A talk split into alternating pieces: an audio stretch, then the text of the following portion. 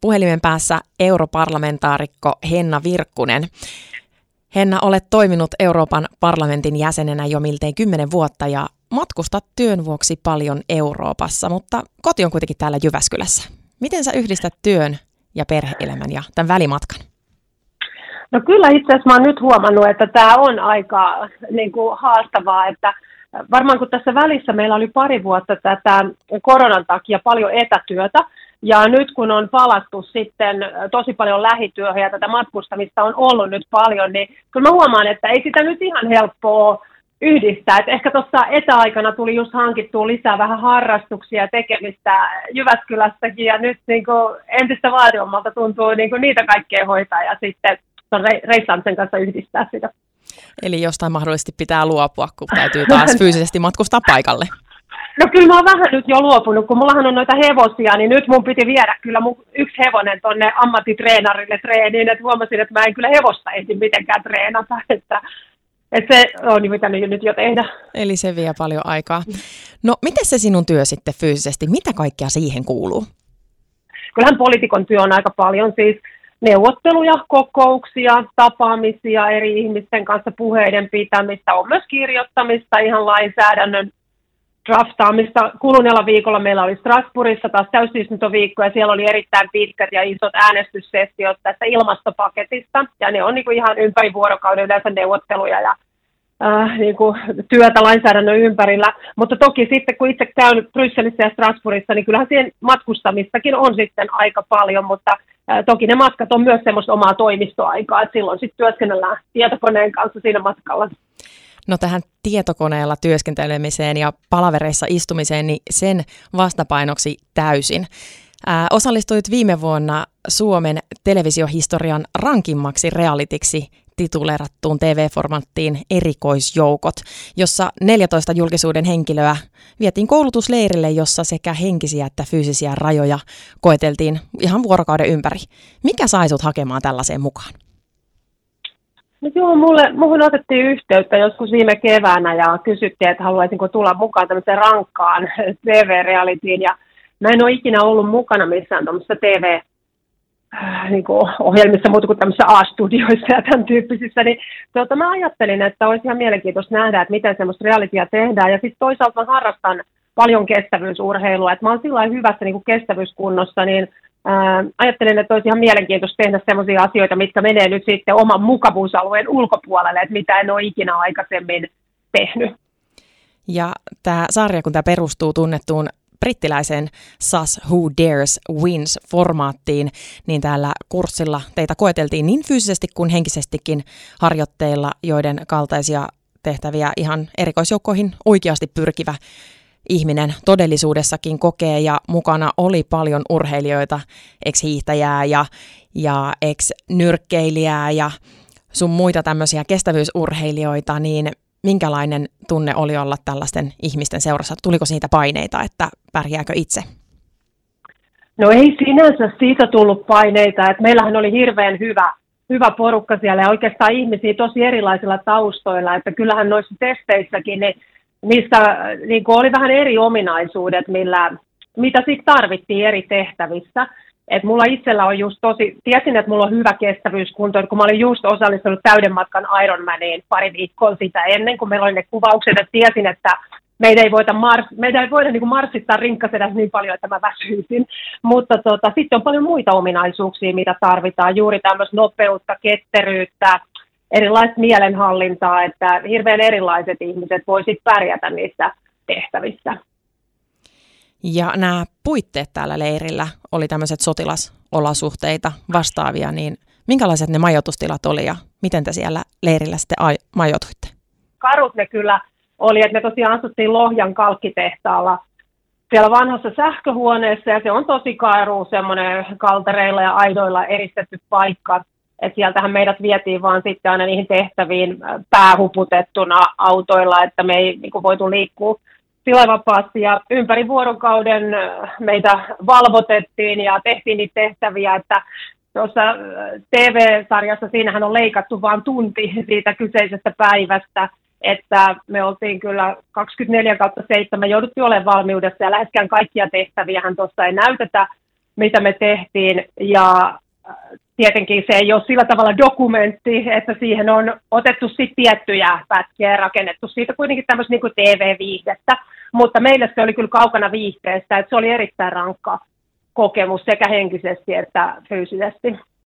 Erikoisjoukot TV-sarjan ensimmäinen valintakoepäivä. Oliko se sellaista, mitä odotit? No mä en hirveästi tiennyt itse asiassa, mitä odottaa. Että aika monet noin mun kanssakilpailijat oli katsonut paljon niitä, kun tätä on muun muassa Britanniassa ja Australiassa pitkään näytetty tätä sarjaa, niin he ties oikeastaan, että mitä on tulossa, että kun ne on aika samantyyppisiä ne tehtävät, mutta mä en ollut sillä katsonut niitä oikeastaan muuta kuin ihan jonkun semmoisen näyte, näytepalan vaan, ja mulle kaikki tuli sillä aika yllätyksenä. Se, mistä mä olin etukäteen niin huolissani ja ajattelin, että mä en ehkä voi osallistua sen takia on, että mulla on tosi kova pelko veden alle menemisestä ja mä olin niin huolissani tämmöistä sukellustehtävistä ja semmoisesta, kun mun on erittäin vaikea toimia vedessä. Mutta sitten mä toivoin, että no, ehkä me ei mennä siellä veteen.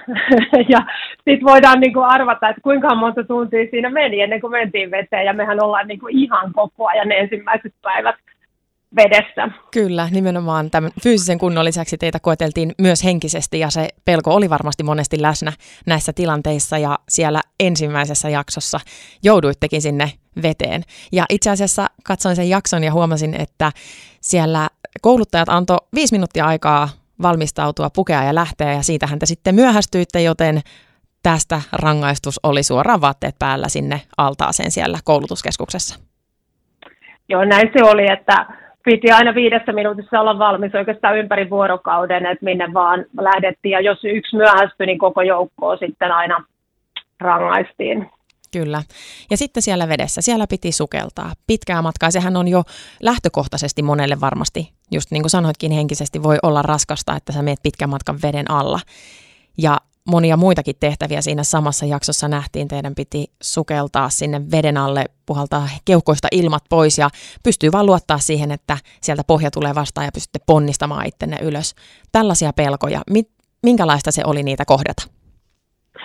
No sinänsä se, esimerkiksi se hukkumistehtävä ei ollut sit mulle niin paha, mutta kyllä mulle kaikkein vaikeimpia oli niinku se veteen hyppääminen. Että mä en ikinä hyppää veteen, että mulla on siihen semmoinen joku aika iso niin kynnys ja nythän me heti ensimmäisenä päivänä hypättiin neljästä ja puolesta metristä rinkan kanssa, piti hypätä sinne veteen, että en, ole ikinä, en hyppää ikinä edes laiturilta veteen. Et siinä mielessä niin kuin, se oli mulle ison kynnyksen ylittäminen kyllä. Tätä ohjelmaa nähdään maanantaisin ja kaksi jaksoa tosiaan nyt jo tullut TVstä ja nämä kouluttajat tämän viikon jaksossa kehuivat toki selän takanasi, kuinka olit ylittänyt pelkosi ja pystynyt toimimaan näiden annettujen ohjeiden mukaan, niin minkälaisia kaikenlaisia pelkoja siellä sitten oli, muuta kuin tämä sukeltaminen ja veteen joutuminen? Mulla ei ole ongelmaa tehdä niin kuin fyysisesti muuten raskaita asioita, tai tota, ei ole mitään niin kuin korkealla paikalla tai ahtaassa paikassa. Mulla ei ole niin kuin mitään, se vesi on mulle ainoa semmoinen, mihin mulla on tosi iso kynnys. Ja tota, mä jouduin tuolla kyllä äh, sit tekee sellaisia asioita, mitä mä en ole koskaan aikaisemmin elämässäni tehnyt. Äh, ja mullehan kävi sitten vähän huonosti myöskin, että siinä äh, toisessa jaksossa, mihin viittasit, meidät pudotetaan helikopterista kahdeksan metrin korkeudesta tota, äh, pää alaspäin veteen, niin mä putosin siinä huonossa asennossa siihen veteen ja mä loukkaannuin siinä pahasti siinä toisessa jaksossa, että ää, nyt tota, sitten kolmas jakso, joka on jo nähtävillä siellä ruudussa, niin mä menen siinä erittäin pahasti loukkaantuneena jo. Eli paljon oli myös vastoinkäymisiä, eli tästä huomaa sen, että ihan helppo leiri, kesäleiri ei ollut. No ei, Et itse asiassa mulle kävi niin siinä pudotuksessa, että mulla murtu lanneranka siinä. Ja tota, se kyllä oli sitten, niin kuin muutenkin se ohjelma on todella rankka. Ja tietenkään mä en tiennyt siinä vaiheessa, että, että mun selkä on niin pahassa kunnossa, kun mä jatkan sitä kilpailua edelleenkin, mutta jokainen voi tietää, jolla on nikama murtunut selästä, että siinä on ähm, kovat kivut ja mun selkä ei oikeastaan taipu siinä mihinkään, että, tota, että se teki sitten vielä niin kuin erityisen rankkaa kyllä. Ja nämä kuulustelutilanteet, joihin teitä vietiin vartijan toimesta huppupäässä, jottei näe, ja huppu sitten vedettiin kouluttajien edessä pöydän ääressä istuessa päästä ja oikein tämmöisiä niin kuin henkisesti paineistavia tilanteita, niin miltä se tuntui, kun sokkona viedään jonnekin ja he yrittävät henkisesti jollain tavalla vähän murtaa teitä niissä kuulusteluissa? No se kuuluu tuohon konseptiin tietenkin, että me, meillä ei, niin kuin, me ei tiedetty ikinä mitä on edessä, että meillä oli aina ne huput päässä, kun meitä kuljetettiin ja meillähän ei annettu siellä mitään positiivista palautetta koskaan, että meitä käskytettiin koko ajan todella paljon, se kuuluu siihen konseptiin, mutta ei se tietenkään mitään helppoa semmoisessa tilanteessa olla, että me ei tiedetä, että onko aamupäivä vai yö ja mitä seuraavaksi on edessä. Ja aina on yleensä se viisi minuuttia aikaa siinä valmistautua. Et siinä testataan sitä tietysti, että miten pystyy sopeutumaan sellaiseen tilanteeseen. Just näin. Mikä motivoi sinua kohtaamaan näitä pelkoja?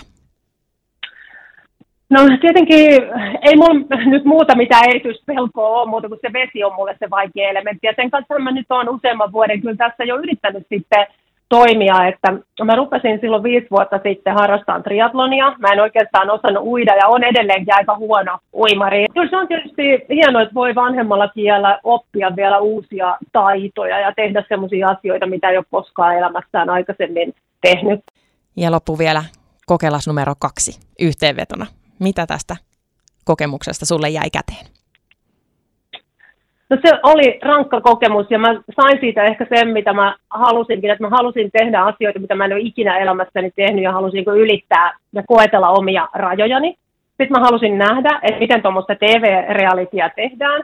Ja sitten mä ajattelin, että mä ehkä tutustun siellä myös uusiin mielenkiintoisiin ihmisiin. Kyllä nämä kaikki on niinku toteutunut, mutta oli tämä sillä rankka kokemus ja varsinkin se, että mä loukkaannuin siellä niin pahasti, että mulla koko viime syksy sitten meni aika huonosti sen takia, että tota, mulla oli toi selkä monta kuukautta kipeä, niin kuin se parani, se murtuma. Toivotaan, että siellä selkä voi jo paljon paremmin ja tämän kesän osalta sitten pystyt reenaamaan rakastamaasi kestävyysharjoittelua nyt vähän sitten vetreämmän selän kanssa. Henna Verkkonen, kiitos tosi paljon ja oikein mukavaa kesää sulle. Kiitos paljon.